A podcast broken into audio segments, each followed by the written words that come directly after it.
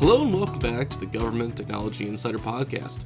I'm your host, Kevin Tierney, and today I want to start by asking you when was the last time you moved, or updated your license, paid your taxes, checked your P.O. box? These familiar and universal tasks represent just a small amount of the interactions happening every day between local, state, and federal government workers and citizens.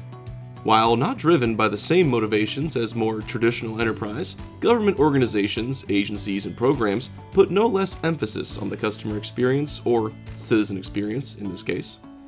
There have been many attempts to create a more responsive and intuitive experience over the years, including a recent push by the Biden administration, which has placed a strong focus on building public trust by optimizing the customer experience for all federal agencies. However, creating the optimal customer experience starts by making changes within an agency that improve the delivery of services to the public. But what are the steps for doing that?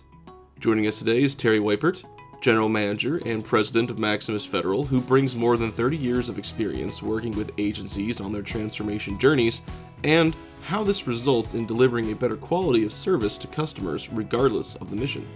Terry is here to explain how agencies can transform their delivery of service to optimize customer experience for their constituents and stakeholders. Terry, welcome. Um, thank you for having me here today. I look forward to the conversation and the questions. So, Terry, we'll just go ahead and jump in. Um, the President's Management Agenda, PMA, and, and, his recent executive order on improving customer experience, uh, along with other key pieces of legislation and guidance which have come out recently, really provide a framework for agencies to raise the bar and build a more customer focused government, which is really to help rebuild public trust in these institutions. So, based on all that, where are agencies headed next? And, in your opinion, is that where they should be headed, or is there something else they should be doing? Um, well, thank you um, for that question. First of all, agencies are recognizing and I believe preparing to build some of the internal culture and and focus the customer experience, sort of in employee engagement and employee focus for the businesses that they do. How can they strengthen, for example, their workforce as they face all of the demands and all the things that are presented to them based on the president's management agenda here? How do they create the awareness and link culture with better experience themselves, right? An example might be Maximus themselves. You know, we're trying to build a full culture around our employee engagement. So are employees happy with our onboarding process? Are they happy with even our recruiting process? Are they good? Are they doing well with the projects that they have currently? And we've invested in cross-functional groups to sort of pull this information out. And that's, that's important because as we get into what the government has to do for improved customer experience, they're going to have to talk to everybody because you can't you can't do that unless you have the knowledge. If you don't have the understanding with your own team and what they're currently doing every day, you're, you're not going to be able to sort of figure it out. As I think about what Maximus has done with trying to include members of our team, not only from our customer service reps, but up to our technical experts and our subject matter experts, how do you help them with the experience of of Maximus and the business that we're in and what we're delivering. Well, you talk to them. And so we've done that ourselves and I think that that's an example will benefit what the government has to do. They do this today too. I'm not suggesting that they don't, but um, you know, employee surveys, understanding how the employees are engaging, again, very important because those are the folks that are are engaging either with citizens directly or contractors and citizens, et cetera. And then the outcome overall is going to be a better experience. So, Teresa, for this next question, you know, obviously what you just said there was really useful uh, from an internal perspective, but I'd like to look at the externals for a second. Obviously, the government interacts with a large variety of individuals, uh, tremendously different and varied background experiences and then lived experiences. So, you know, how can agencies improve their understanding of key audiences to better address equity and the whole of government in services delivered? Um, I think first you definitely have to understand the vulnerabilities of the audience that you're dealing with. There could be limited language, multiple languages in some cases, limited financial resources, people with, you know, proficiency and knowledge, experience to use some of the tools and the methods in terms of customer experience.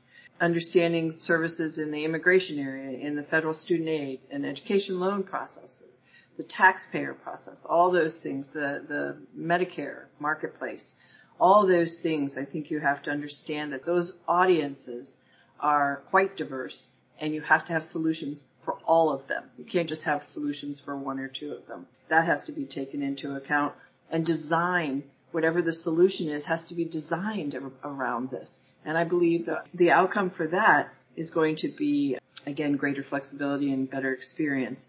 Whether it's a mobile app, which some people can use, or you're going to have to use another service, maybe in our in our libraries or, or in a kiosk or something else, some other way that has to be um, devised or set up to be able to engage with the citizens more directly. Of course, we've all been through the challenges of COVID, but when CDC launched several different things, you know, they had to launch across multiple channels, right, to communicate. And one of them that we talk about that we did was, you know, if you put in your zip code, you got back where you could go get a vaccination. You have to understand your audience and then design based on that audience um, understanding. So, Teresa, as agencies work to transform their services and the citizen experience, some of these initiatives, especially larger scale CX transformation efforts, well, they, they come with pretty large price tags. How can agencies properly show how these efforts and changes are producing value and real results and, you know, have a really positive return on investment over the long term?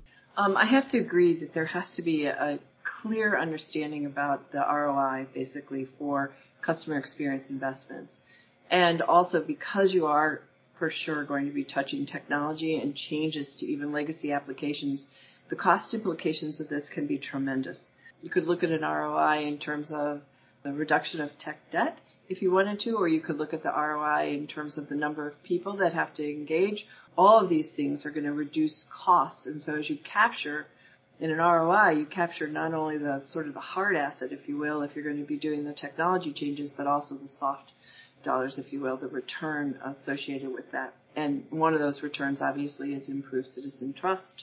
I think another area that will be important in this model is cross collaboration across the entire agency and also maybe even other agencies, you know, that are either providing data or sharing data, whether it's across medical whether it's across IRS or taxes, whether it's across student loans, those are the big examples, or something as, as tremendous as the whole CDC interaction. So I think the whole concept, you know, it's not an easy thing to say, hey, I'm going to ease your burden here, or I'm going to cut your costs. I mean, there really does have to be comprehensive planning um, behind it. The technology has to be behind it, and a really, I know it's often used, but a roadmap for what you're going to be doing is very important. So, Teresa, as we said in the beginning of our conversation, the focus on citizen experience is not anything new. Uh, as, in fact, it's been the focus of several previous administrations over several decades now, trying to find ways to make uh, the citizen experience more reflective of a customer experience in the private sector.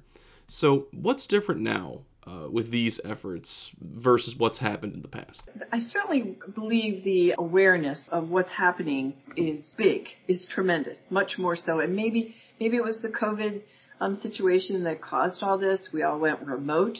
All of a sudden, we had to interact differently. We had to understand information different, differently. We had to have real-time access to a lot of things. I think the whole awareness has been raised and the governance for improving um, citizen experience is more aligned because of all that than it has been in the past. And I think that the improvement in the organizational change, department interactions, etc., again because maybe again the remote aspect of things was is important, and um, the CIOs in the agencies were all held accountable for making things work during this difficult time which also caused opportunity for more conversation. Certainly the president's mandate or the executive order has contributed to a focus on this, but I also again think the times and also technology have greatly um, contributed to the ability to, to really do this. So building off of that response, you know, it seems that there might be some difficulty in maintaining momentum, you know, admin after admin, decade after decade, what are some of the biggest challenges that you see when it comes to trying to keep the ball rolling forward and to bring uh, a better level of CX to the citizen experience? Um, I think I, I, think that it will continue to go forward. I think the demands as a citizen, uh, the demands on you and the demands we place, actually you and I place on on whether it's commercial industry or whether it's the government. We we don't necessarily have the patience anymore to wait for information to come back. We don't want to come back and check. Um, we don't do want to, we don't want to do follow up emails. We want things answered immediately. And as a result of that that activity, I think that the um, the momentum will will continue. Certainly the um, executive order and the um, president's management council, um, some dollars being allocated. These discussions are taking place, so it's not like you're um, alone having this conversation on customer experience. You know, I think that the momentum will um, continue. So the the policy, the legislation, et cetera, I think was all in place. I also think technology and industry, and then the demands of the citizen. You know, I think all of that will continue and uh, keep the momentum going. So, Teresa, my final question for you What advice can you share uh, to help agencies and programs operationalize these efforts? Um, I think the advice that I would I would provide is is to um, really try and understand first and foremost when a citizen is engaging with an agency and why, and what data it is that they, they need, and what data it is that, that the government needs to be able to perform their job or their mission. And so I think when people understand that, I think they'll be able to set forth plans. Again, I'm not, it is not an easy step to just say I'm engaging in a customer experience or a citizen experience. I'm engaging in some type of experience or relationship, whether it's with a government agency or whether it's in the commercial world that experience um, is going to lead to an outcome of trust in many cases if you want to talk from a government perspective or repeated customer if you want to talk about it from a commercial perspective. Well, Teresa, before I let you go, do you have any final thoughts to share with our audience? I would say from a Maximus perspective, we are in the business of customer experience. It is a, a main component and core of our business. It is up to us actually to stay fully engaged on the technology and some of the new products that are coming out to to um, to make things easier. Everyone talks about artificial intelligence, conversational artificial intelligence, bots. Um, all of these these technologies contribute to streamlining or improving, if you will, the customer experience. And you have to have the knowledge and the experience to be able to implement these things for that kind of outcome. And that is really uh, a fundamentally part of our core business. If you take a look at what's happening um, also from a technology consulting and services perspective, related to that, the legacy applications have to be modified in many cases, or upgraded, or updated.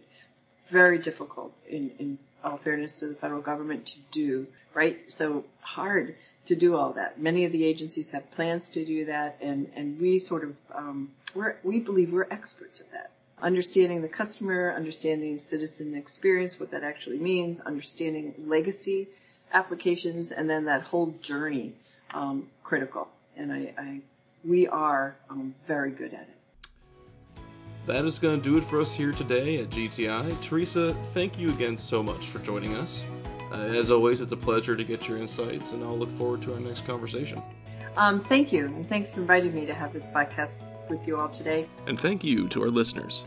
To learn more about the best practices, lessons learned, and proven strategies for using innovative technologies to address the biggest challenges faced by federal, state, and local governments, visit governmenttechnologyinsider.com. I've been your host, Kevin Tierney, and until we talk again, so long.